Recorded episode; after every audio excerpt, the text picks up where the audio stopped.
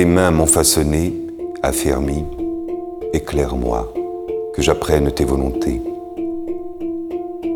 À me voir, ceux qui te craignent se réjouissent, car j'espère en ta parole.